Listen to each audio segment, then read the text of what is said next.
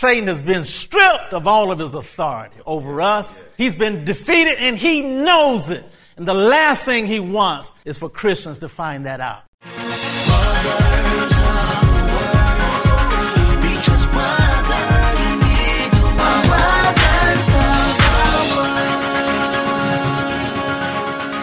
And now for Psalms 103, Part 4. Thank you for joining Brothers of the Word because, brother, you need the Word. We welcome all of you who are joining us by television and those of you joining us online at brothersoftheword.com or social media. Always a wonderful delight and joy to have you to tune in and join us. Welcome to today's service. So happy to have you. I would like to share just a little humor. After a very long and boring sermon, the parishioners filed out of the church saying nothing to the preacher. And towards the end of the line was a thoughtful person who always commented on the sermons. Pastor, today your sermon reminded me of the peace and love of God. The pastor was thrilled. No one has ever said anything like that about my preaching before. Tell me, why? Why would you say such a thing? Well, she said, Well, it reminded me of the peace of God because it passed all understanding.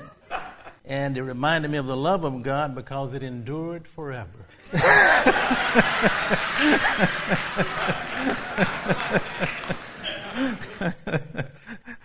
well, we are sharing part four. Psalms 103, we're sharing part four. In part one, we talked about bless his holy name. Part two, we talked about he forgives us of all our sins. Part three, we talked about he heals us of all of our diseases part four, we actually pick up in verse four.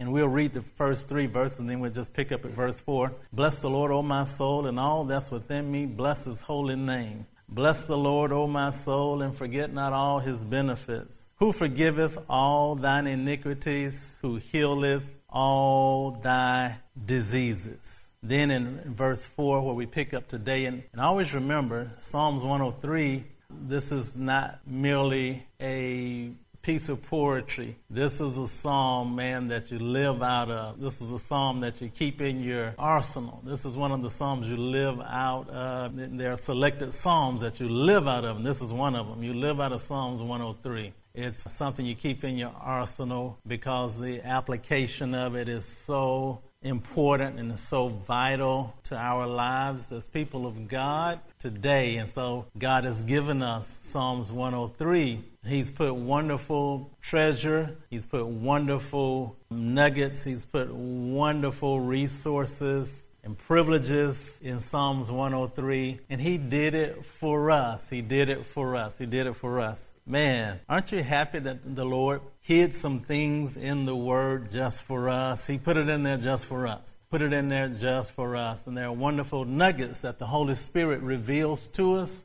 Um, all, you know, if you know anything about treasure, treasure doesn't normally lie on top of the ground. You have to dig for it. So the Holy Spirit has encoded certain things in Scripture that He reveals and that He shares with us. That as we dig into the Scriptures and really take a hold of them, He'll begin to unfold, and you you discover wonderful treasure, wonderful treasure that's reserved for us. And man, it's exciting. Treasure that overcomes anything that this life has in it treasure truth that supersedes any facts that you face in life. Man, there's power in God's word that He gives us to live by, to overcome, to be victorious. And we're just grateful. I'm happy and I'm thankful. Man, I'm just so happy about that. Praise God. Amen. Amen. Well, let's get to verse 4. Verse 4 is where we're picking up today. And it says, Who redeemeth thy life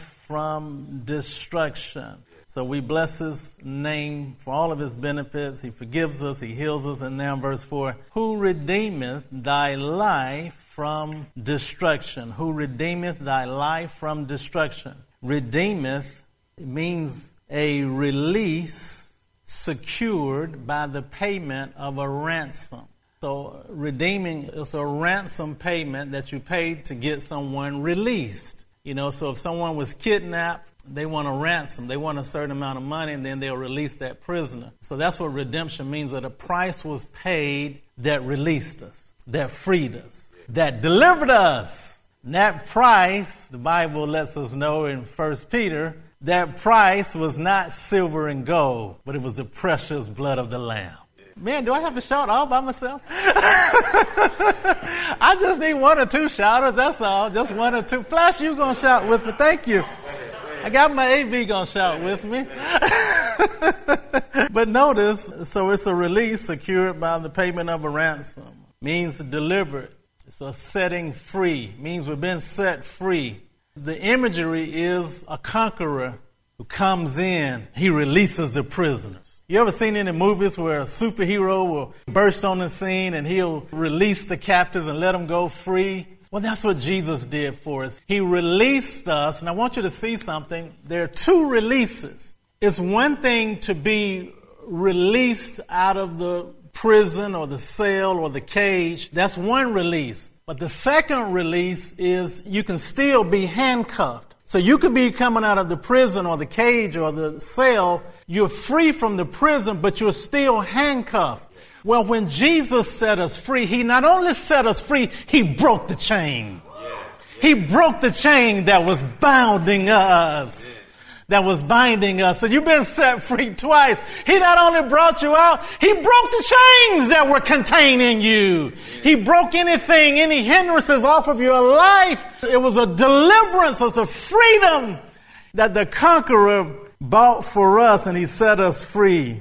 Praise God. Man, I'm excited about that. Glory, glory, glory, glory. He set you free and he broke the chains off of you. The enemy would have you to think that you're in bondage. The enemy would have you to think that you have no authority, that you have no power, and that you're captive to whatever it could be, that you're under its influence and that you can't get free. No, whom the Son sets free is free indeed.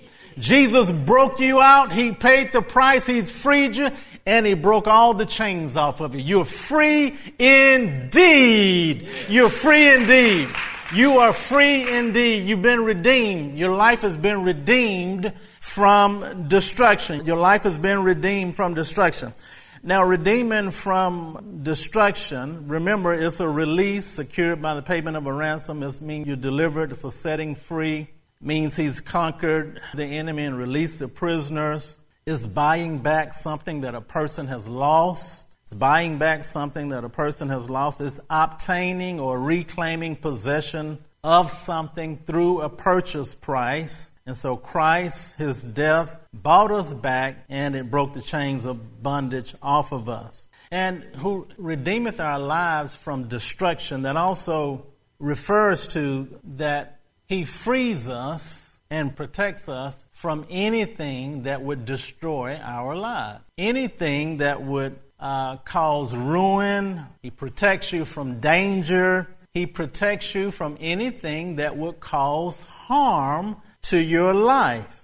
One of the prayers I pray, especially when I'm traveling, when I board an airplane, I pray this prayer here in Psalms 103. I said, one of the prayers I pray, I said, Father, thank you for redeeming my life from destruction. Because I understand that an accident or a plane crash that would destroy my life. He redeems my life from destruction. So this is one of the prayers I use as a part of the prayer of protection. So when I board a plane, I use three or four prayers, but this is one of them. This is one I use. I said, Father, thank you for redeeming my life from destruction. Thank you for redeeming my life from destruction, which means I got to travel safely because you have redeemed my life from anything that would hurt, harm, destroy, anything that would cause ruin to my life. You've set me free. You've delivered me from that and you protect me from danger. You redeem my life from destruction. You redeem my life from anything that would cause harm. Now listen to the opposite.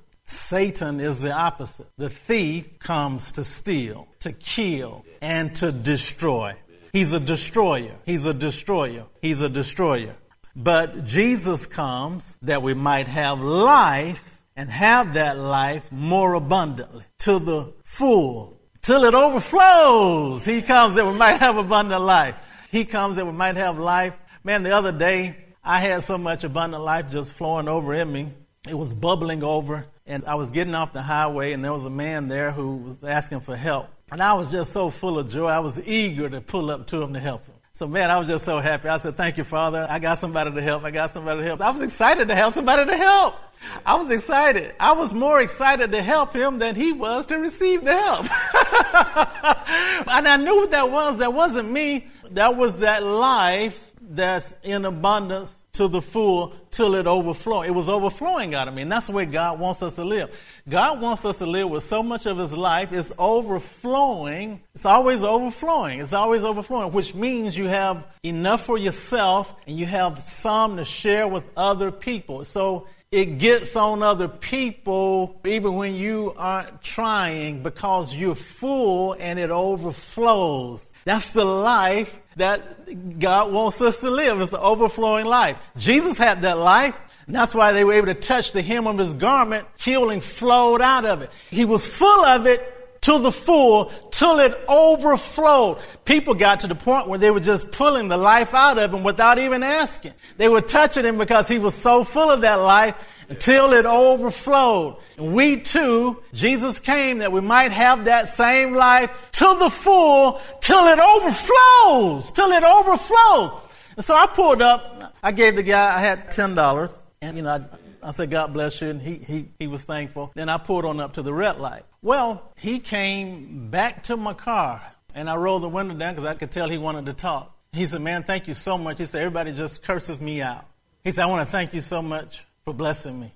And, you know, since I was overflowing, remember, this is not my life. Now I'm overflowing with God's life. I began to just share a few simple words with. him. I said, I want you to know that you're precious in the sight of God. I said, He loves you very much. And he has a plan for your life. I said, don't give up. Man, I said, you keep your faith in Him. Keep looking up. God has great things, and He sent me this way just to bless you and to remind you of that. He broke down in tears. He began weeping on the side of the road. This wasn't in church. This was not in church. This was the fullness of God's life ministering on the side of the road. He wants us to be, have life in abundance till it overflows. It flows out of us no matter where we are. It's just God's life. And I knew that wasn't my life. It was God's life. God's life was just flowing. Isn't that wonderful? When the Holy Spirit can just flow and the Holy Spirit said this to me recently. He said, You guys don't realize you have heaven inside of you now. Heaven is not a place that you wait to die to get to. No, he said heaven's in you right now. Yeah. Heaven is in you right now. You're seated in heavenly places. Yeah. Do you know that eternal life is abiding in us right now? The Bible says it over in First John. It says, we have received eternal life. This life is in his son. He that hath the Son hath life. You have eternal life abiding in you now. Eternal life is heaven. You have heaven on the inside of you now. And so he was sharing with me. He said, everywhere you go, you have the opportunity to let a little heaven be experienced on earth. Everywhere you go, you have an opportunity to let a little heaven be experienced on earth. Everywhere we go, it's an opportunity for a little bit of heaven to be experienced on earth. You don't have to wait and die to go to heaven. Heaven has come and it's on the inside of you now. It's on the inside of you now. It's on the inside of you now, man, and it's the most exciting thing. I'm beginning to understand what Jesus meant. I've come that you might have life in abundance till the full until it's overflowing. Heaven has come on the inside of us and we get the opportunity to let people feel and share and experience a little bit of heaven on earth right now. Man, that's an exciting thought. I said, Holy Spirit, you just blew, I don't want to say blew my mind, but, but you all get the gist of what I'm trying to say. I said, Holy Spirit, that was good. That was really good. That was good. I love that. Kind of changed my whole paradigm. Everywhere you go, you want to say, man, how can I let people experience a little bit of heaven on earth? But you got to first fill up with heaven before you can let people experience heaven. You got to first fill up with heaven. So you got to spend time with God and fill up with heaven. That's what He wants. He wants you to let people experience a little bit of heaven on earth, a little bit of heaven on earth. Think about that. Changes the way you live your life. in this circumstance, how can I let a little bit of heaven be felt right here? How can I let a little bit of heaven be felt right here? How can I let a little bit of heaven be felt right here? We all have the opportunity to let a little bit of heaven be experienced on earth, a little bit of heaven experienced on earth. And so, who redeemeth our lives from destruction? He redeems our lives from destruction. Now, keep in mind, it's the devil who's the destroyer. He comes to kill, to steal, and to destroy. Jesus comes, we might have life, have it more abundantly to the full until it overflows. He redeems our lives from destruction. He redeems our lives from destruction. I looked up that word destruction in the Hebrew there in Psalms 103, and it's the word shakaf or sakaf in Hebrew, and it literally means it is a pit. That's what destruction is. It is a pit, a grave, a ditch, a pitfall. Pits were commonly used to trap animals. So you dig a big hole, you cover it up so that a wild animal fall in it. It'd be like a trap for an animal. So God redeems our lives from destruction, which is a pit. God redeems our lives from things that are pitfalls to us. He redeems our lives. He sets us free from the pitfalls of life, the pits of life. It could be a pit of sin, it could be a pit of sickness, it could be a pit of drug addiction or alcoholism, it could be a pit of pornography, it could be a pit of moral debauchery or moral profligacy. You all hear these big words I'm using? it can be a pit of adultery, it could be a pit of pride, it could be a pit of greed, it could be a pit of hatred, it could be a pit of envy, a pit of drunkenness, pit of lies or cheating, pit of darkness. All these pits are designed to rob your life of purpose. It robs your life's purpose. Robs your destiny. Tries to destroy who God created you to be. All of these are pits. So when it says He redeems our lives from destruction, He's redeeming your life from anything that would destroy your life, that would hinder your purpose, that would derail your destiny. He redeems us from the destroyer. Destroyer is out to derail you. He's out to stop you. He's out to destroy you. He wants to end your life. You notice in today's time, a lot of young people are committing suicide. A lot of young people are giving up their lives, taking their own lives. That's a destroyer. I recognize exactly what that is. That's a destroyer. He's come to destroy, to steal, to kill, destroy. He's robbing the lives of many young people because they don't know this truth. And that's why we have to share the good news of the gospel. He redeems our lives from anything that would destroy, anything that would hinder, anything that would diminish. He redeems us. He sets us free. He has freed us from anything that tries to destroy who God made us to be, anything that would rob our life's purpose. Jesus sets us free from all these things. It's a pit. I love this little story. I love this little story about the pit. When I realized that destruction was a pit, it says a man fell in a pit and he couldn't get out. A subjective person came along and said, I feel for you down there. An objective person came along and said, It's logical that someone would fall down there. A Christian scientist came by and said, You only think you are in a pit. A Pharisee came by and said only bad people would fall in the pit. A mathematician came by and he calculated how he fell in the pit. A news reporter came by and he wanted the exclusive story on his pit. A fundamentalist came by and said, You deserve your pit. Confucius came by and says, If you had listened to me, you would not have fallen into that pit. Buddha came by and said, Your pit is only a state of mind. A realist came by and said, That's a pit a scientist came by and he calculated the pressure necessary, the pounds, the square per inch, to get him out of the pit.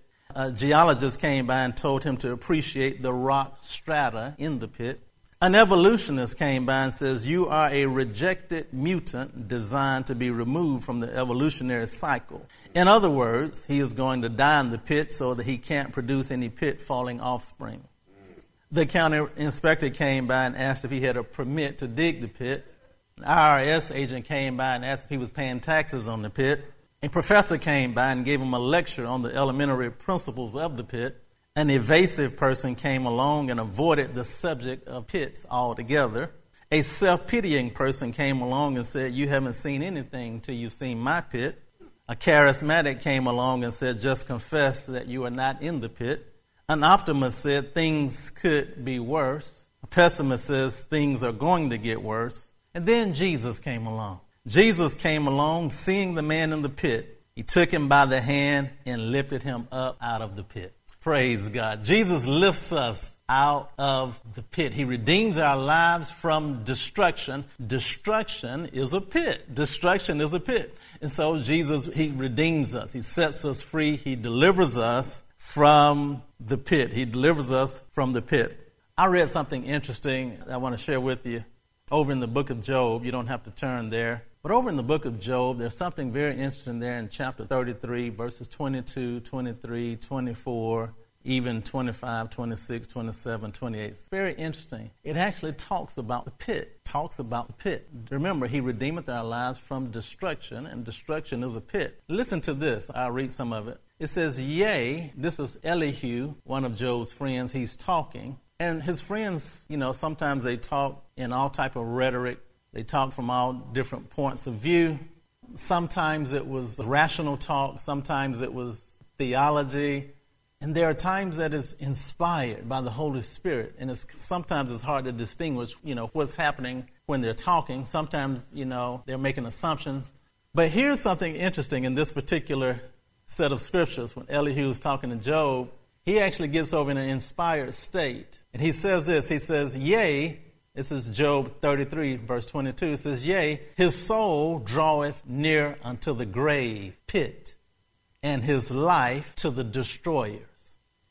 Verse 23 If there be a messenger with him, an interpreter, and in my Bible, there was a little number by the word interpreter. So I looked over into the margin of my Bible to see what it meant. When I looked at the word interpreter, it had the word that it was translated. It means a mediator. A mediator. So notice what it's saying. He says, Yea, his soul draweth near unto the grave, the pit, and his life to the destroyers. But if there be a messenger with him, an interpreter, a mediator, that's Jesus. That's Jesus. Elihu was talking about Jesus and Job is the oldest book in the Bible. Job is the oldest book in the Bible. Elihu, under the inspiration of the Holy Spirit, he's already seeing that a mediator will redeem a life from the pit, that will redeem a life from destruction. And I got so excited when I saw that. I said, man, he's talking about Jesus right here. I said, is it true he's talking about Jesus? Could it possibly be? Then I read the next verse. Then it says, then he is gracious unto him and saith, Deliver him from going down to the pit. I have found a ransom. Remember, I said redemption means to pay a ransom. It means that somebody has paid the price to set you free. And then he said, He is gracious unto him and says, Deliver him from going down to the pit. I have found a ransom. And in my Bible, there was a number by the word ransom. And so once again, I went over to the margin of my Bible to see what the word ransom meant. And it says an atonement, a redeemer. I said, it's Jesus. It's talking about Jesus. I said, even Elihu by the Holy Spirit, the first book of the Bible, Job, the oldest book in the Bible, even it foreshadowed and talked about Jesus would come and he would redeem our lives from destruction. He will redeem us. He will save us from the pit. He will save us from the pit. The reason I got so excited about this, when Jesus rose from the dead, one of the things Jesus had a big thrill about doing, this is one of Jesus' favorite things that when he was raised from the dead, he shared with the disciples in the scriptures himself. He started from Genesis and he came all the way through the Bible, showing the disciples himself in the scriptures. And I'm sure I got excited because I'm sure he came to Job. And I'm sure he said to the disciples, see here, see here, it's talking about me. Job is talking about me right here. That a redeemer would come, a mediator would come, a ransom was paid. God says, I found a ransom. He says, stop him from going down in the pit. I have found a ransom, a redeemer, a mediator that stops us from going to destruction. Oh man, that's so exciting. That's so exciting to me. Oh man, I'm excited about that. Oh boy, I'm about to just kick my shoes off, man. That's exciting to me. That's exciting to me. That's exciting to me. Job talked about this Redeemer. And Job's the oldest book in the Bible, but yet it's there. Jesus is there. Jesus is there. Jesus is there. God says, no, I have found a ransom. God says, if there's a mediator with him, I'll save him from the pit. Jesus is our mediator. Jesus is our ransom. We have been saved from destruction.